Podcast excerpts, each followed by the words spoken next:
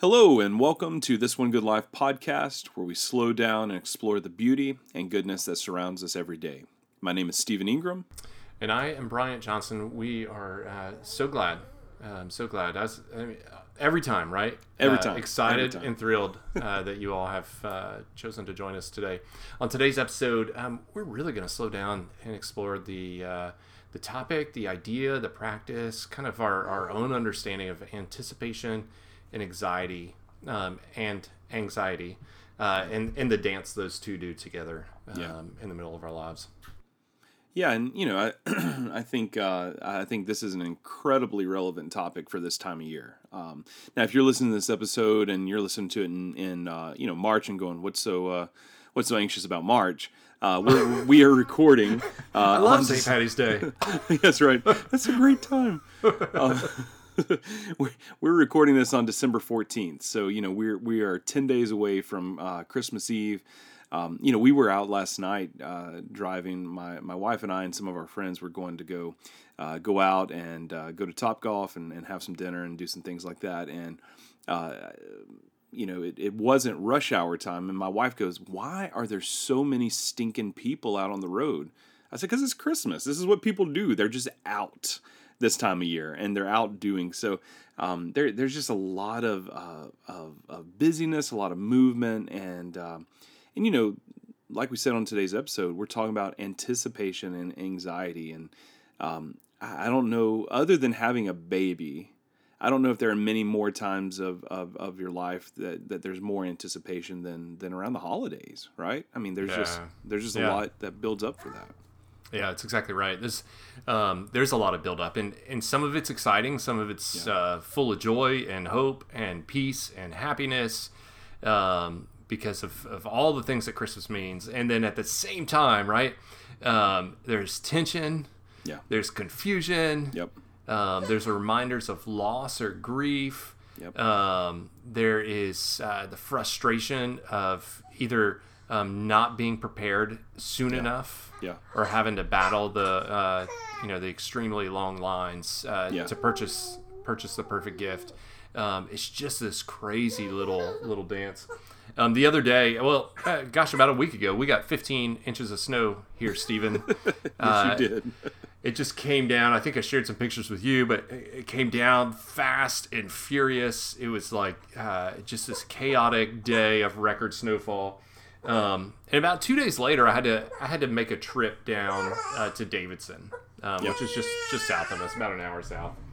Um, and one of the things I knew going out uh, is that when I got to the interstate, the roads were going to be great Yeah. Yeah. Yeah. they were going to be perfect. They would have been plowed. They would have been cleared. Maybe there's a little runoff. Maybe there's still a little snow patches. Um, but getting through town was was ridiculous. Yeah. Um, and as I was uh, kind of loading up in the car, there was all, already this sense of anticipation of what was to come. And, and part of me was like, "Eh, fine, car's all wheel drive. It's no big deal. Um, going through the snow, going through the grit, until I turned out onto the uh, kind of the main road out of our neighborhood. And, uh, you know, car made a 90 degree turn on its own. Uh, as I was pulling out, right? So like, so that, that luckily there are no other cars around, but that immediate um, change from like anticipating what the drive would be like Yeah. to the anxiety of things are suddenly out of control. Yeah. What was was Preston with you, or with, were you by yourself? No, I was, I was by myself. It was a work related trip. So the anxiety could have been way more. yes. Yes. Yeah. Well, you know, I mean, it's um, um, the the title of the episode is anticipation and anxiety, but we could very well say uh, expectation, anticipation, and anxiety. Oh, for sure. right because because that that ties in with this as well because um, a lot of our anxiety and a lot of the anticipatory anxiety that we have comes from this this sense of expectation um, you know we're, we're right here at the holiday season and i remember uh, when my, so my wife and i have been married for 16 years uh, and it just keeps getting better every day um, but i remember when we were first married She she listens to the podcast, right? uh, she actually does. She said this is weird though. She said she said she said you know if if it weren't you, I'd be like, wow, this is really good. but I know you. I live with you. I just wanted to make sure she's uh, paying attention to, to what you just yeah. said. Yeah, yeah, yeah, that's right. Yeah.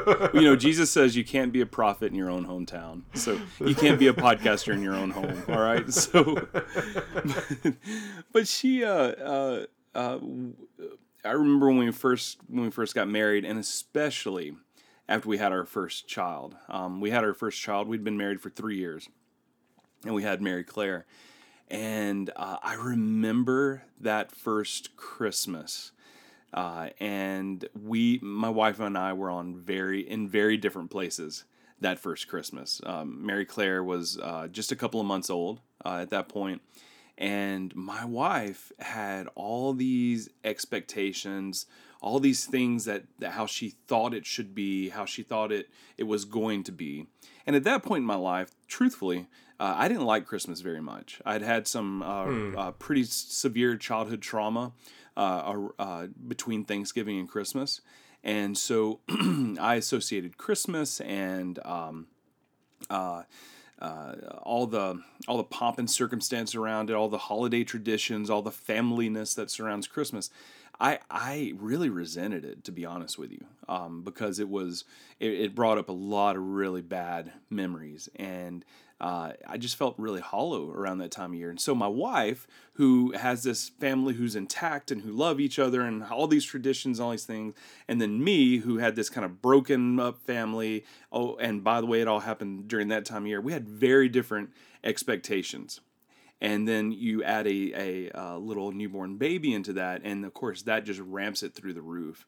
And i remember for the first uh, christmas maybe two um, it was it was bad. Like we argued a lot um, during those first couple of christmases uh, because she had anticipation about one thing and expectation about and you know it's it's kind of different now because I'm the I'm the one who's sort of the Christmas junkie and I'm the one who gets really really excited about it now. So all that's kind of come full circle.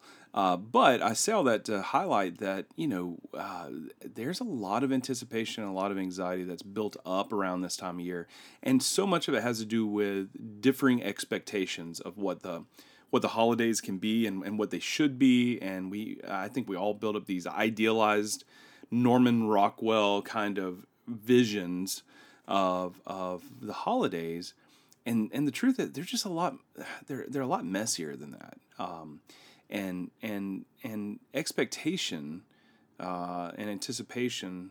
Uh, if you're if you're not in the same ballpark, you can really get frustrated with the people around you, right? Yeah, yeah, and it, the thing that's interesting, especially at Christmas, is we we kind of groom our young people and children to have this big, huge buildup towards the the Christmas holiday. Yeah.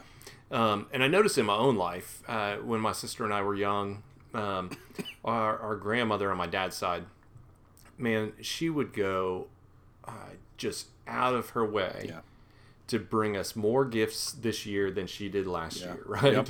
and and sometimes they were really cool, like obscure gifts we never expected. Other times they were just weird and strange, but um, they there was always this expectation built in of of when Granny would arrive. Oh yeah. and what the gifts would look like, right? So um, when we were really small, uh, we would get you know the wardrobe size U-Haul boxes. Oh yeah, you've told us about this maybe before, I've sh- right? shared the story before, Yeah, right? yeah, Like, yeah, yeah, She would fill that up with yeah, gifts. yeah. Um, and so every year, um, there would be this like overwhelming number of gifts Yeah. um, that we would receive. Um, and every year we anticipated that. We, we had this built in expectation Yeah. um, of, of how big, how great, how uh, wondrous the, the, the number Mm-hmm. of gifts we would re- receive, you know? And so, um, even as an adult, uh, it's it's taken a number of years, but even as an adult, especially as I was a young adult growing in twenties, you know, Yeah. um, and I'm really close to twenty still. uh, Something like that. it, yeah, I, would still enter into Christmas with like, oh my gosh, Yeah. uh, this is gonna be awesome. Yeah. I'm gonna get all the all the things. I'm gonna get all the Yep. stuff. This is gonna be great. And and at some level, uh, you know, spending uh, obnoxious amounts of money yeah. um, to either buy myself something or buy my wife Mm-hmm. something, and um, and each time, right? It uh, it fails to live up to the same experience as when I was a child. Yeah, yeah. Um, Well, and that's the that's the thing, right? With an, an anticipation. Um, well, uh, I'll go back to expectation and then go go into anticipation yeah. because yeah. we um, because that's that's what that's what I heard you talk about, right? Um, we so maybe this is this is sort of the first tip of of the podcast here is um, if you have a significant other, get on the same page about expectation. Get on the same page about what you're hoping for, not only with the holidays, but but uh, in general, especially areas that you find yourself in conflict or differing on.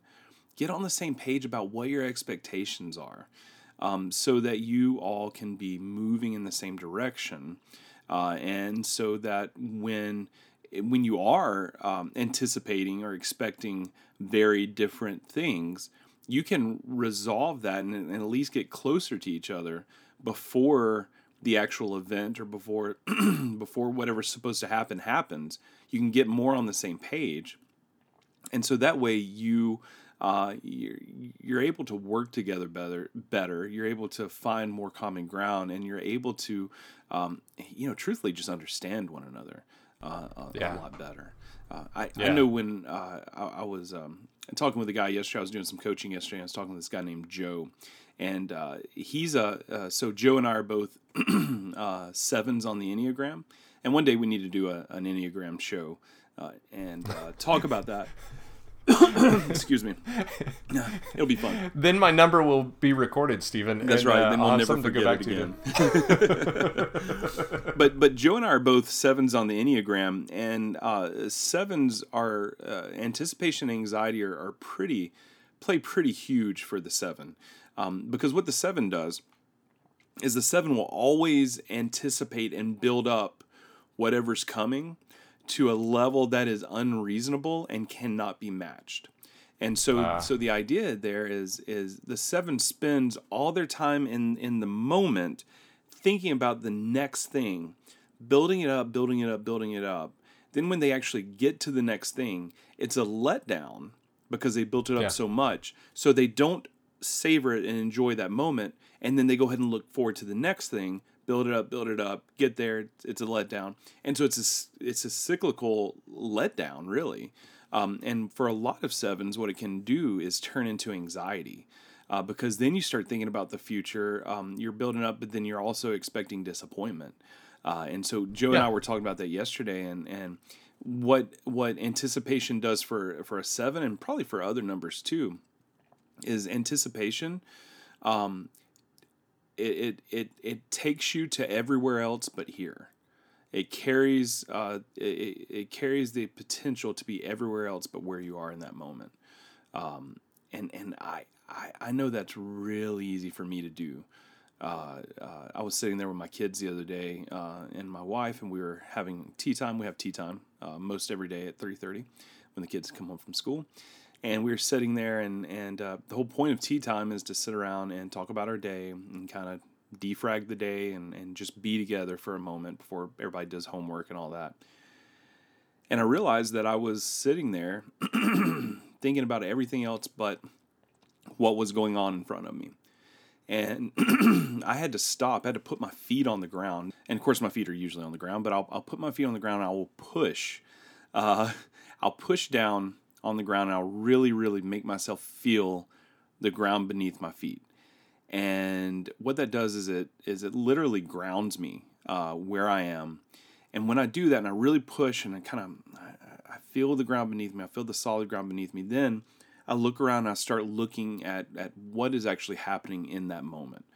Um, now, my tendency is I will look at I'll look at things that are happening in the moment from thirty thousand feet. You know, when you're up in an airplane, flying above landscape, you can pick out general shapes, but you don't see details. That's the way my brain works. And so, what I will do then is I will look at each of my kids' faces, and not just their face, because I'll it'll blur out. I'll, I'll I will make myself look at their eyebrows and their eyes and their mouth and their nose and their chin, and I will really force myself to look at details. And what that does is it helps ground me in that moment, and it helps me become more fully present. And and what I realize is when I do that, um, my anxiety level drops dramatically. The tension in my neck and my back drop dramatically. All of a sudden, my blood pressure drops. My I, I just feel better, and and I'm there. Um, and uh, so if, if if you struggle with being in the moment, if you struggle with always looking ahead, always anticipating what's next, try that out. Put your feet down, feel the ground beneath you, and then really, really start to take in the details of, of, of the world that's around you. Bryant, what what do you do in those situations? Yeah, um, mine's less detailed, but I, I, don't think no less important when I'm feeling anxious or um, uh, some tension in the moment. Mm-hmm. Um, but uh, and and folks can't see me because we're audio. Um, but I I pause and I take a deep breath. Mm-hmm. Um, but it's a different deep breath than like a normal deep breath. Like this is like a deep kind of whole body. Um, mm-hmm.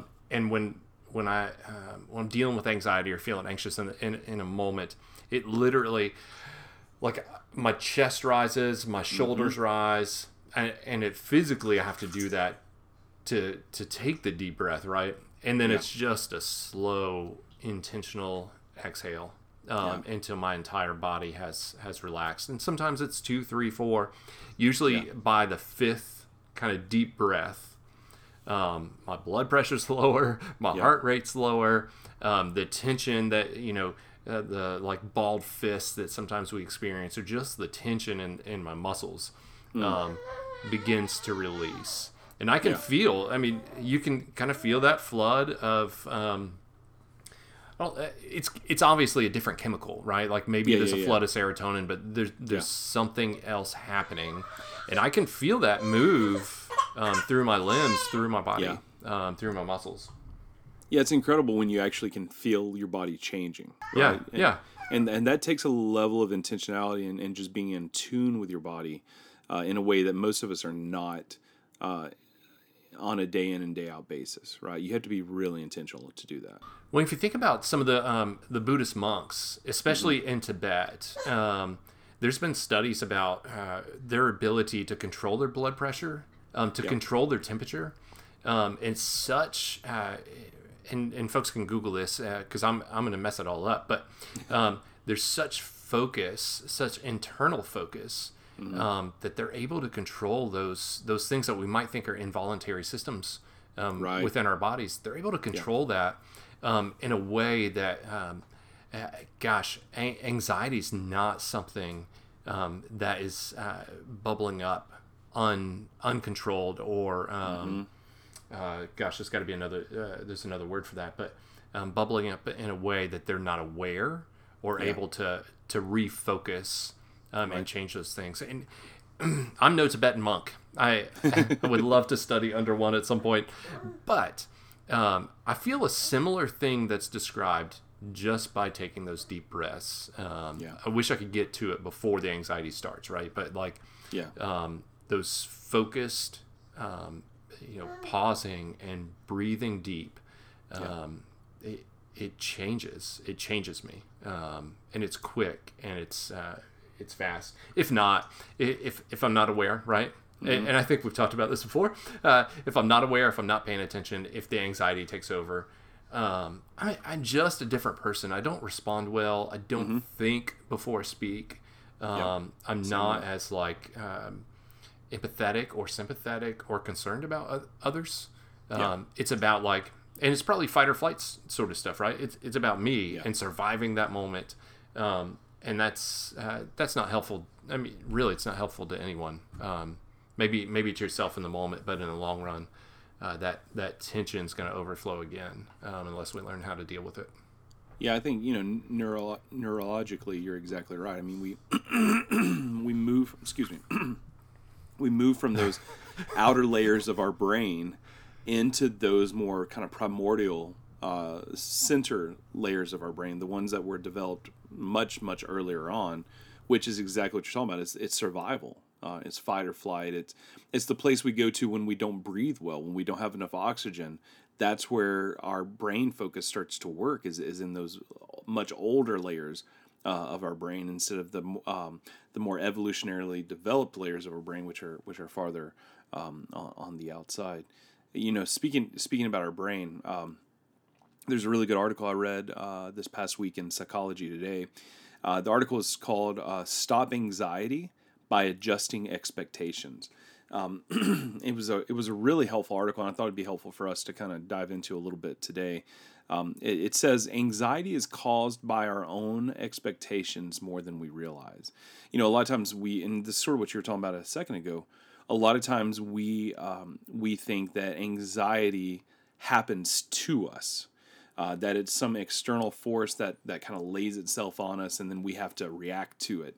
Uh, but uh, but the truth of the matter is, anxiety is is um, is our own invention. Um, mm. Anxiety always comes from the inside. Um, you, you can't have somebody cannot force anxiety onto you. Anxiety is coming from your own brain. Now it could be because of external circumstances. Sure. Yeah. But depending on how you are ready to interact with those external circumstances will depend on how much anxiety or how little anxiety that you actually have. Um, they give this example. They say, um, for example, a pothole in a road causes huge, huge anxiety if you drive right into it. But if you see it in advance, it's manageable. Anxiety is caused by the expectation of a flat road, uh, and when that fails, then we then we sort of lock that into our brain, right? We we we're expecting a flat road. We hit a we hit a a, a pothole, and then all of a sudden, um, and this article talks about uh, basically there's a there's a little dopamine shock that hits us, it locks that moment into our brain and then that and then that moment comes back it's sort of like when you know i was talking earlier about my um, uh, when i was uh, 15 uh, and all that childhood trauma happened uh, between Thanksgiving and, and Christmas. During those during those moments, you know, the the dopamine and those little electrodes were just popping uh, in my brain, and what they were doing is they were creating a signature. Uh, and that signature in my brain was being associated with Christmas, with the holidays, with family, with traditions, and what and and and but between the dopamine, the chemical kind of thing that was happening, the elect the electrodes that were popping, it created a um, it painted a picture in my in my brain. When you get around, you know, the the picture said when you get around the holidays, uh, you need to protect yourself because the holidays equal pain right? The holidays equal loss. The holidays equal abandonment. Um, and so you need to you need to hole up. You need to protect yourself. You need to you know you need to um, uh, really close yourself down emotionally um, so that you'll be protected. Um, so that this won't happen to you again. And so that locked into my brain for truthfully, it locked in my brain for about 13 years. Um, and and it and it took some really intentionality, a lot of intentionality, to move past that. Uh, and that's what this article is talking about. It says an expectation is not a conscious thought, it's a trickle of electricity into a pathway built by past associations. And I thought, oh my gosh, that's such a brilliant way to think about it. It's, it's you've created a pathway uh, through through that dopamine, through those electrodes, through those memories, and so when you get to that moment, expectation just takes the path of least resistance. Um, and it, it talks about how uh, sometimes our old experiences are a bad guide to our new reality. Now, the reason why it's there is I don't, I'm not going to grab a hot pan because I grabbed a hot pan one time and it locked it in there, right? So it's an evolutionary uh, uh, uh, uh function. It helps us nine, you know, it helps us a, a great majority of the time so it, it, keeps us from re, uh, repeating mistakes over and over again, but at the same time, it can really hurt us. Yeah, it's funny. Um, when we first moved into this house, uh, and, and, maybe this is just another example of how this this plays out, right? Um, I was out mowing the yard and come around the corner of the house, and uh, you know, just could smell there was something dead, um, right? And uh, yeah. we, there's a big um, kind of two hay farms uh, beside us, so there's a lot of property. We, we see a lot of wild animals um, kind of run around turkeys, deer, fox, uh, rabbits. in fact, there's rabbit footprints uh, in the snow right now um, oh, in awesome. the backyard.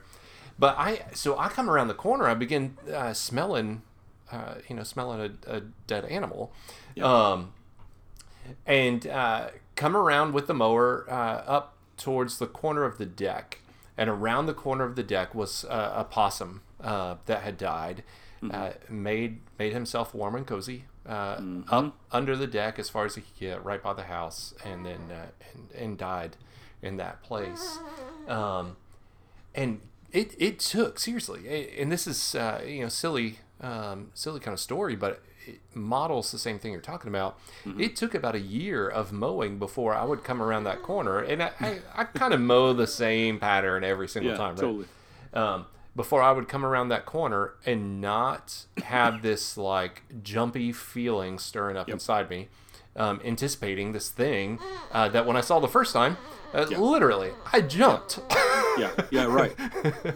well, it, it locked it in for you, right? There was uh, there were you, you were startled.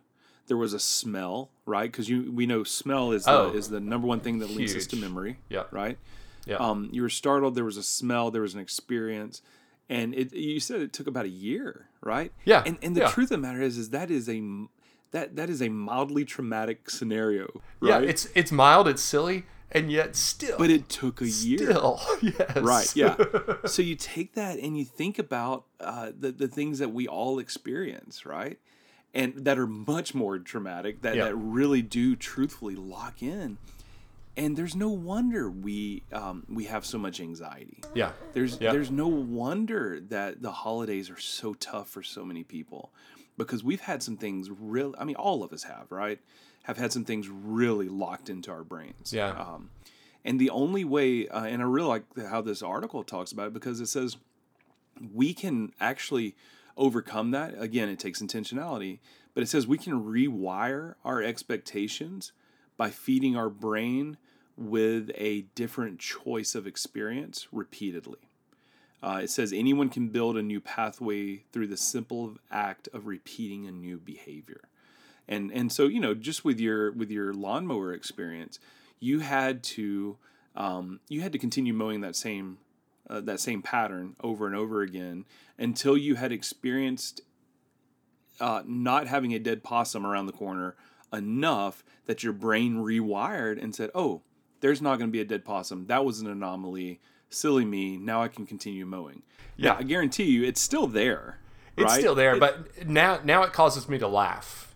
that's right? right. Yeah. Now it causes me to laugh um, because I know um, I know that is a rare and maybe it's a once in a lifetime uh, Yeah, experience, right? Um, and those I know mentally, Yeah. right? Like I know in my head, um, those experience experiences should not determine my day to day living Right. um, and that they're they're kind of anomalies. Um, And yet, I also know that those anomalies are going to come.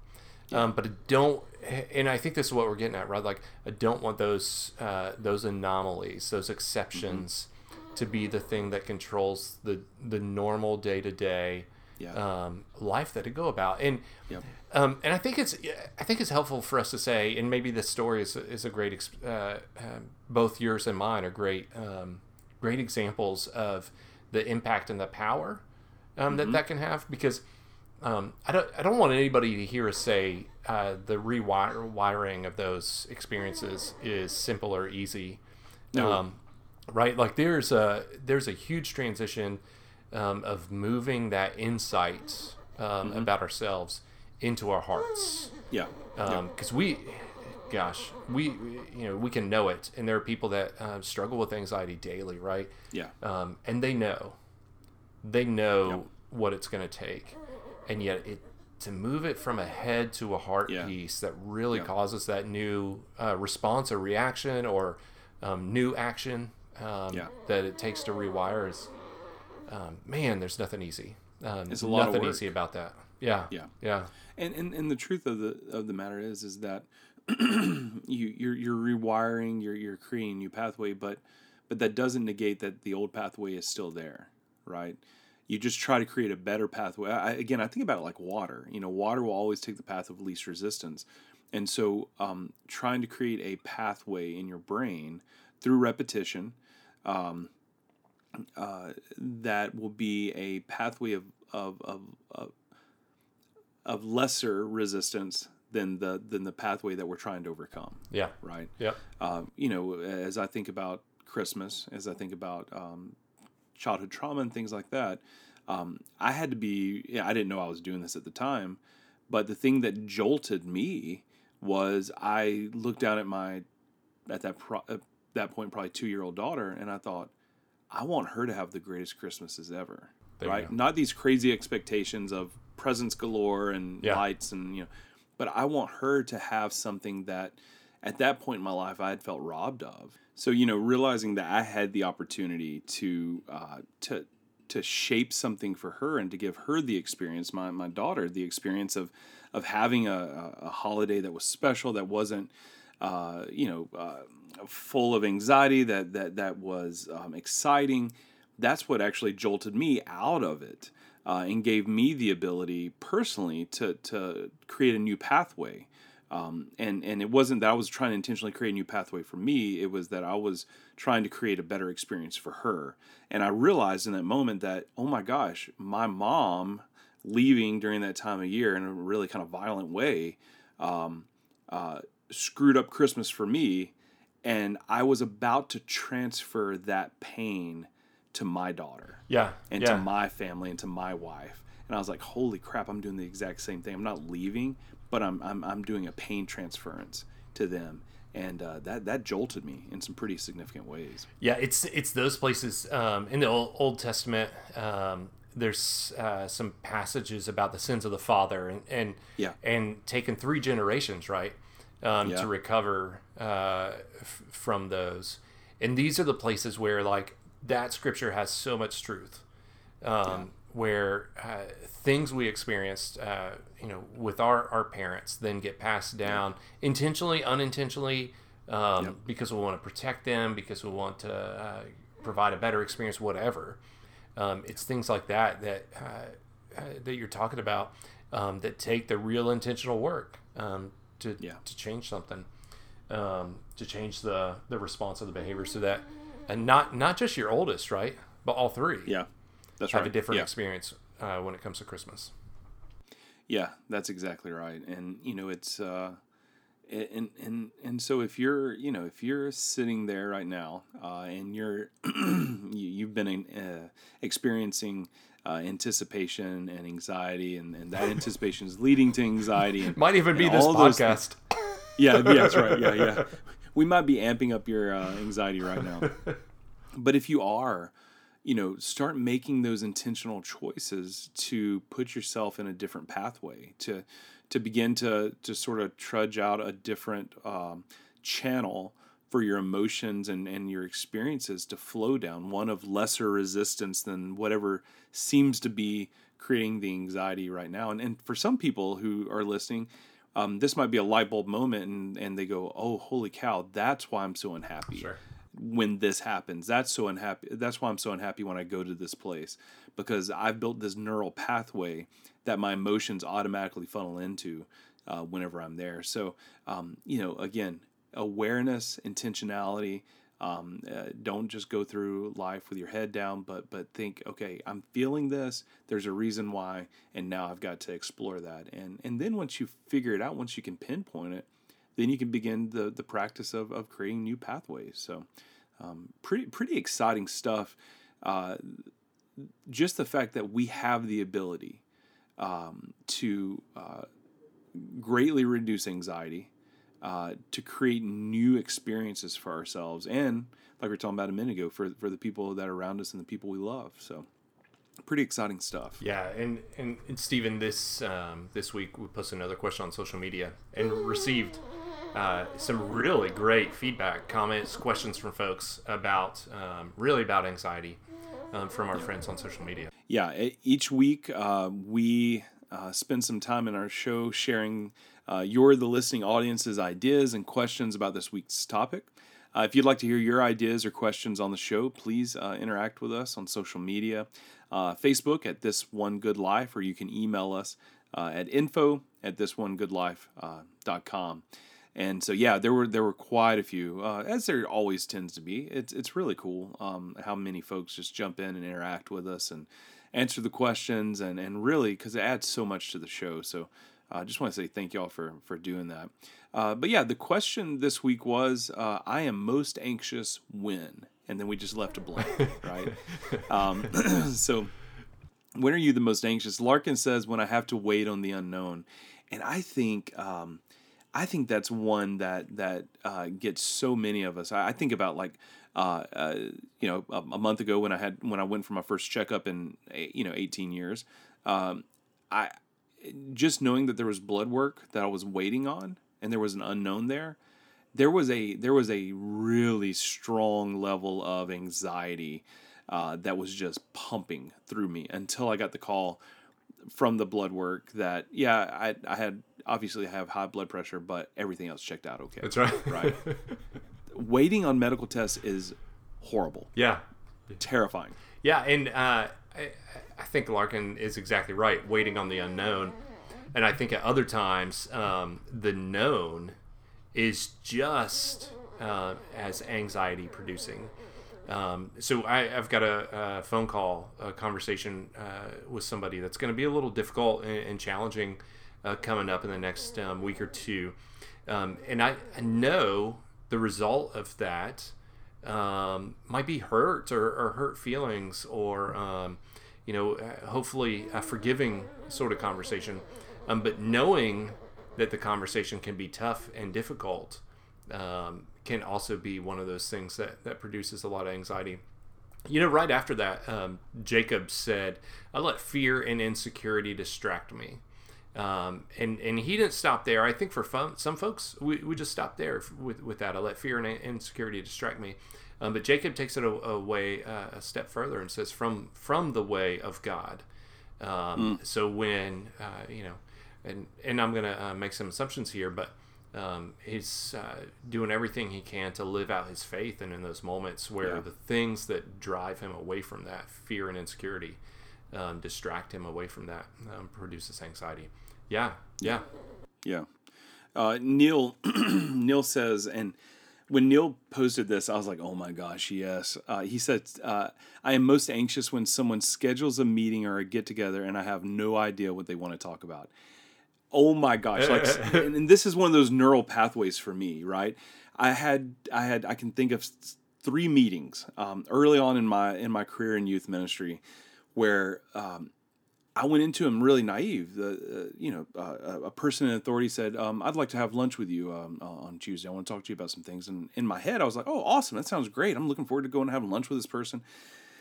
And then I go and have lunch with a person, and oh my gosh, they drop a 10, 10 ton weight on me and are like, you know, you're not doing this right. This is a problem. you know, we might have to go in a different direction. And like, it just, it blew me out of the water. And, and I was, and so that neural pathway was built where I was like, dude, if anyone says they want to have lunch with you, be very fearful because they're about to drop a 10 ton weight on you. That's you. right. Now, 99% of the lunches I've had with people where they're just like, hey, let's go get lunch. I want, I want to talk about some things with you. 99% of those are wonderful. They sure. have something positive. They have an idea. They're excited about something. They, you know, they have their own problem they want to talk with me about and they want me to help them with. But because I've had a few of those happen, terrified still. I have to talk myself down from a cliff every time. so scary. I hate it. Well, the next one, the next one made me laugh. Uh, Angel says, "When I have to think of a name for a podcast," and I, I really, uh, you know, as silly as uh, it sounds, I, I, laughed out loud when I saw that because um, you and I, I, and and probably you even more so, um, spent days, if not weeks, Weeks, on trying to yeah. come up with a, a, name for this podcast, and uh, and you did most of that work, Stephen. But gosh, uh, I could not help but laugh uh, when Angel said that. It sounds like she's she's got something working on uh, that she's working on, but um, no less tension when we have to think of something right that uh, is important to yeah. us, valued to us. Um, so I, she she may have said it in jest, uh, she may have said it seriously, but um, you know the time well, it's it actually takes to he. really focus. He. It's actually oh, he. Yeah. So Angel, sorry, Angel, Angel. Torres. uh, tremendous apologies, Angel. Angel and I went uh, to college together. A good guy. My my sincere apologies, but um, those times when we have to think of something that is yeah. important and value um, can cause a lot of pressure. Yeah. Yeah. Heather Heather says when I'm awake.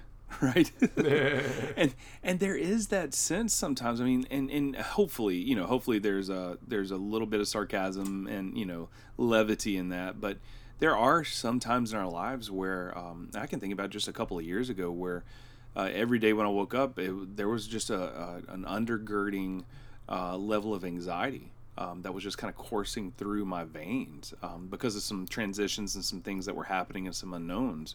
Yeah. Um, uh, you know, there are going to be times in, in our life where where you wake up and and you're just anxious. Uh, yeah. Now, what you got to do is one, you can't let that become your norm. You can't let that become your baseline. And I, I'm afraid that's what happens with a lot of people. Yeah. Is they experience it for so long, then it becomes their norm, becomes their new baseline that they work from, and then you really start to run into some issues, right? Yeah, that's exactly right. And then uh, you, we find ourselves in those places where this is just something I have to live with. Yeah, that's All right. right. Um, Instead of reworking those kind of neural pathways. Yeah, yeah. Well, you know, um, Craig's stood out for me. Uh, Craig said, "I'm most anxious when I'm misunderstood," um, and I, I, can thoroughly relate to that. I think uh, for myself, there's nothing more frustrating um, than being misunderstood, um, and that bubbles up. I mean, gosh, feel like we, we've uh, I've I've said this before. That bubbles up the most in like heated discussions or arguments for me. Yep. Um, but that's when it uh, when it really kind of stirs. So, uh, Craig, fully agree um, with you from my own experience that um, that's a time um, that anxiety is is stirring within. Yeah, we we had a couple of folks, um, Taria and and um, Leslie, who both brought their kids, uh, and you know, I had before I had kids, I had people who would who would say something along this line to me: "As you, you will never know anxiety until you have a kid uh, that you're worried about." Right. And it's true. Holy cow, it is so true. Um, you know, it's one thing to be worried about yourself. It's a whole other thing to be worried about this this thing that you've created created that you have ultimate responsibility for and ultimate love for. Uh, and when you just can't get the fever to go down, Yeah. uh, when when they just can't seem to get right, um, you know, my my oldest daughter's thirteen now. We're starting to to enter into a, another level of those anxieties. I've had a number of parents say, "Look, when they hit 16 and they drive out of the driveway for the first time by themselves, it, it amps up to a whole nother level, right?"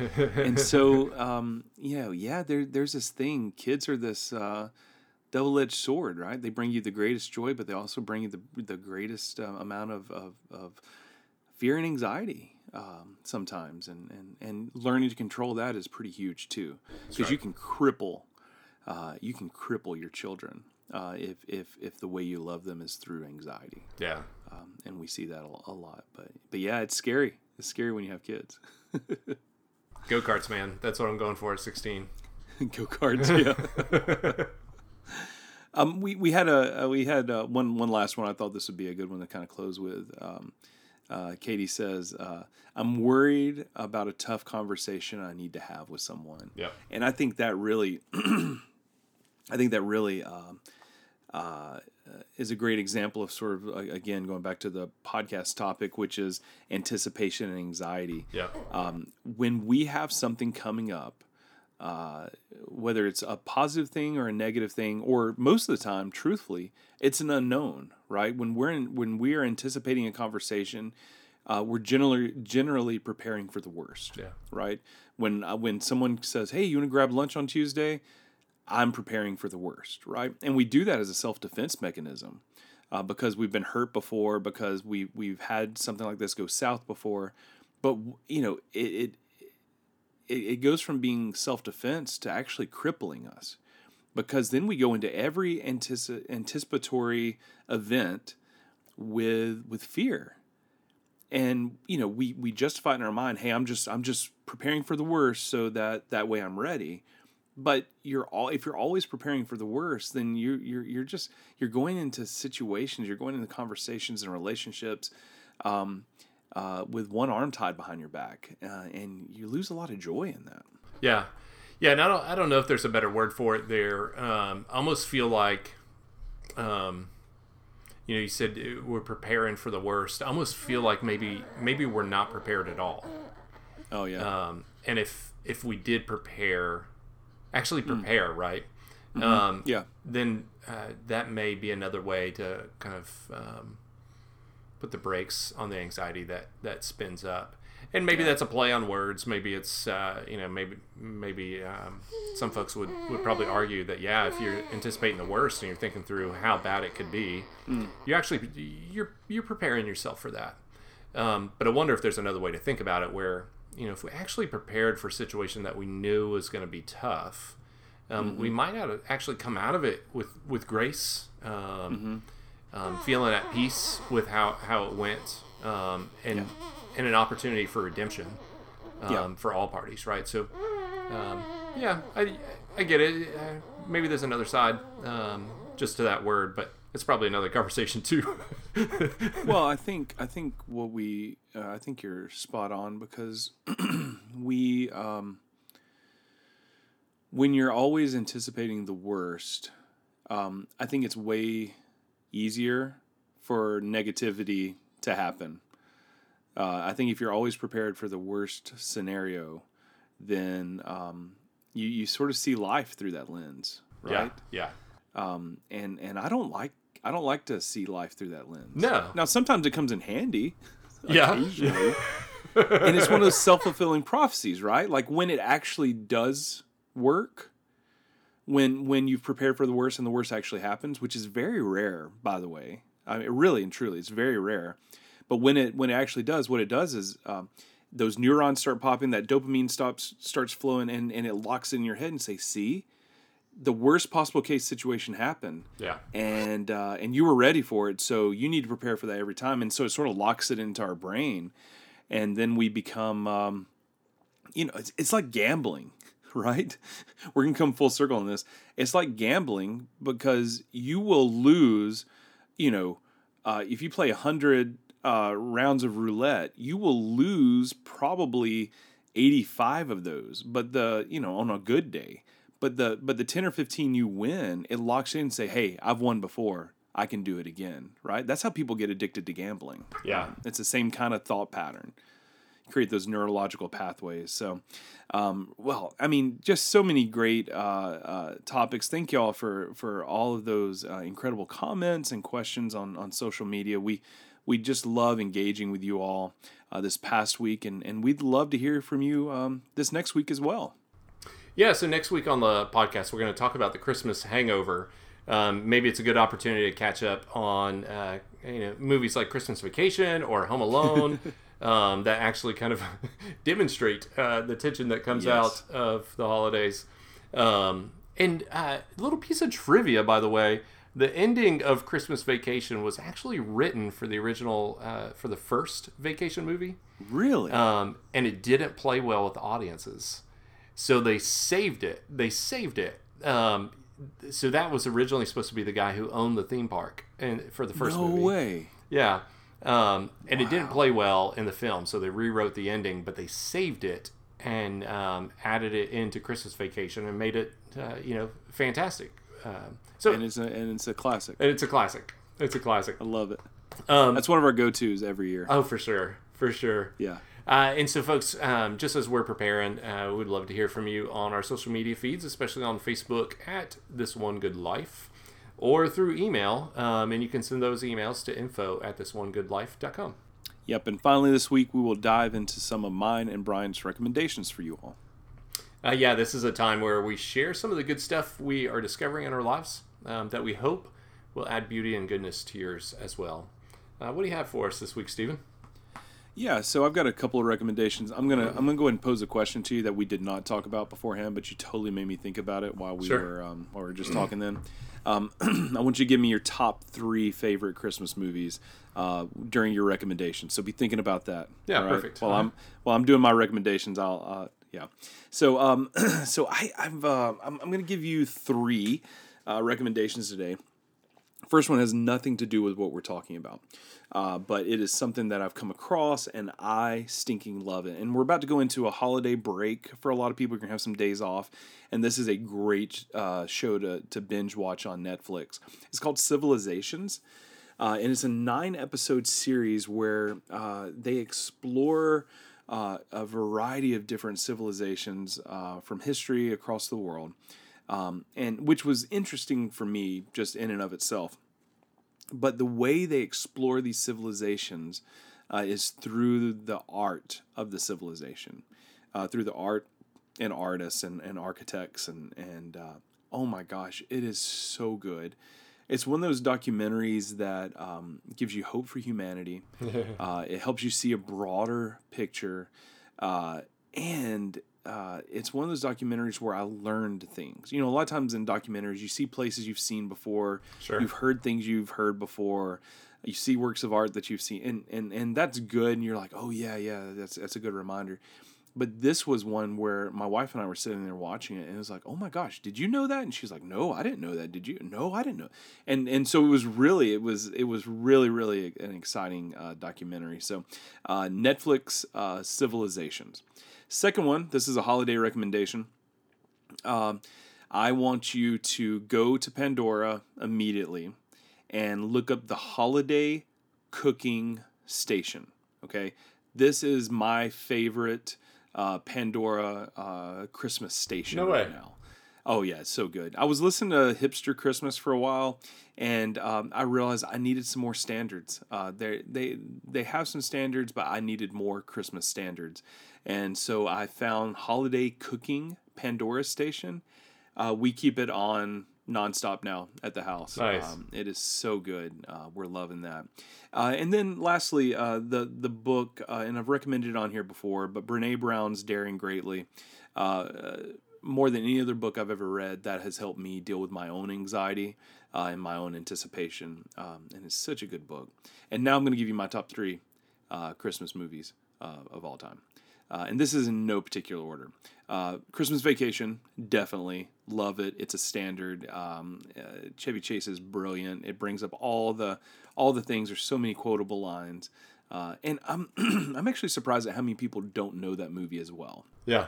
Um, so if you're one of those people out there uh, and you don't know that movie as well, you need to go pull up Christmas Vacation and watch it ASAP.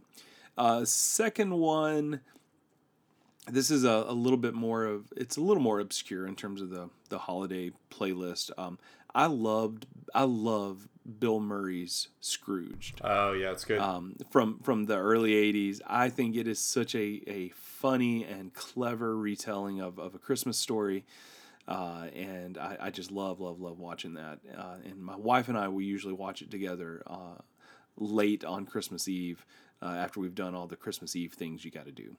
Uh, and then lastly, uh, for me, it, it just doesn't get better than um, It's a Wonderful Life. Um, I love that movie so much.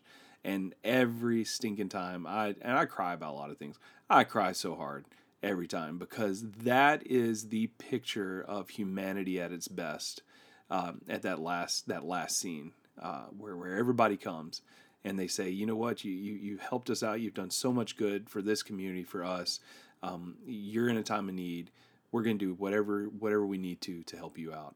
And the dirty old man gets gets his, and it's all over for him. And I really like the Saturday Night Live. Do you remember the old Saturday Night Live version of No. it with Chris Farley as uh, old? What's what's the old guy's name? Um, I'm drawing oh, blank. man. Yeah, I am too. But the the bad guy, Yeah. right? so go and this may be recommendation number four. Go and uh, look up the uh, Saturday Night Live version of this One Good Life. Basically, it shows after everybody comes in, they sing "Auld Lang Syne" and all that. They somebody else comes in and be like, "Hey, old man, da da da, is the one who stole the money," and they're like, "No!" So they get pitchforks and they go and like attack him. It's really pretty awesome. So um, go watch that. is is pretty fun. That's amazing. So, those are those those are my three. What what what what recommendations do you have for us, Brian? Yeah, so uh, I have one recommendation this week, um, and it is a 1991 film with Bill Murray called "What About Bob." What about Bob? Great movie. It's classic. It's uh, you can find it on Amazon. It's the only place to find it online. I, you know, a couple dollars to rent and watch. But if you haven't seen it, um, wonderful movie. Um, and and Bill Murray plays a character who uh, he he deals with much more than just anxiety. Um, but there's a classic scene where he's they're trying to trying to help him uh, with his uh, anxiety of sailing, and they tie him to a mast to take him out on a boat. It's hilarious. Um, and, and hopefully it's as funny still. I, I haven't seen it recently, but I hope it I hope it holds up. Um, but if you haven't seen it, Um, uh, it seems to fit today's topic. Um, and then my Well, it's got Richard Dreyfuss in Richard it too, Dreyfuss right? as well. Yeah, yeah, yeah. yeah, it's so funny. Yeah, um, I'm gonna offend everybody, Steven, because uh, "It's a Wonderful Life" is not on my movie It's okay. Christmas movie list. It's actually not one I even enjoy. No way. I just I don't. Maybe I have a, a heart of stone. Is it too idealistic for you? It's, I don't. It's just so. Um, yeah, probably. That's probably it. Yeah. Yeah. Too kitsch, too cliche. Yeah. It's yeah. it just is. I just love it so Um, much.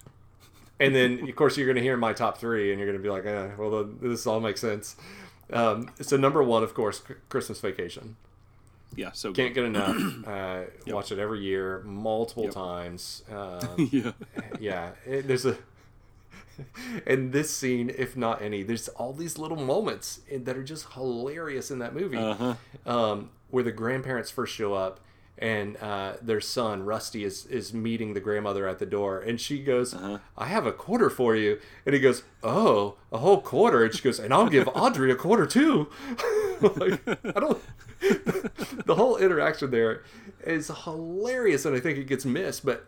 It, it's that way with that movie. Every line, every phrase, Every line. um, can pick up. Don't push me down, Clark. it's so good. It's so good. It's so good. Um, number two, and again, uh, really, there's one scene in it that is just striking every time. But but Home Alone, um, Yeah. and it's the scene uh, with him at the church with the old man.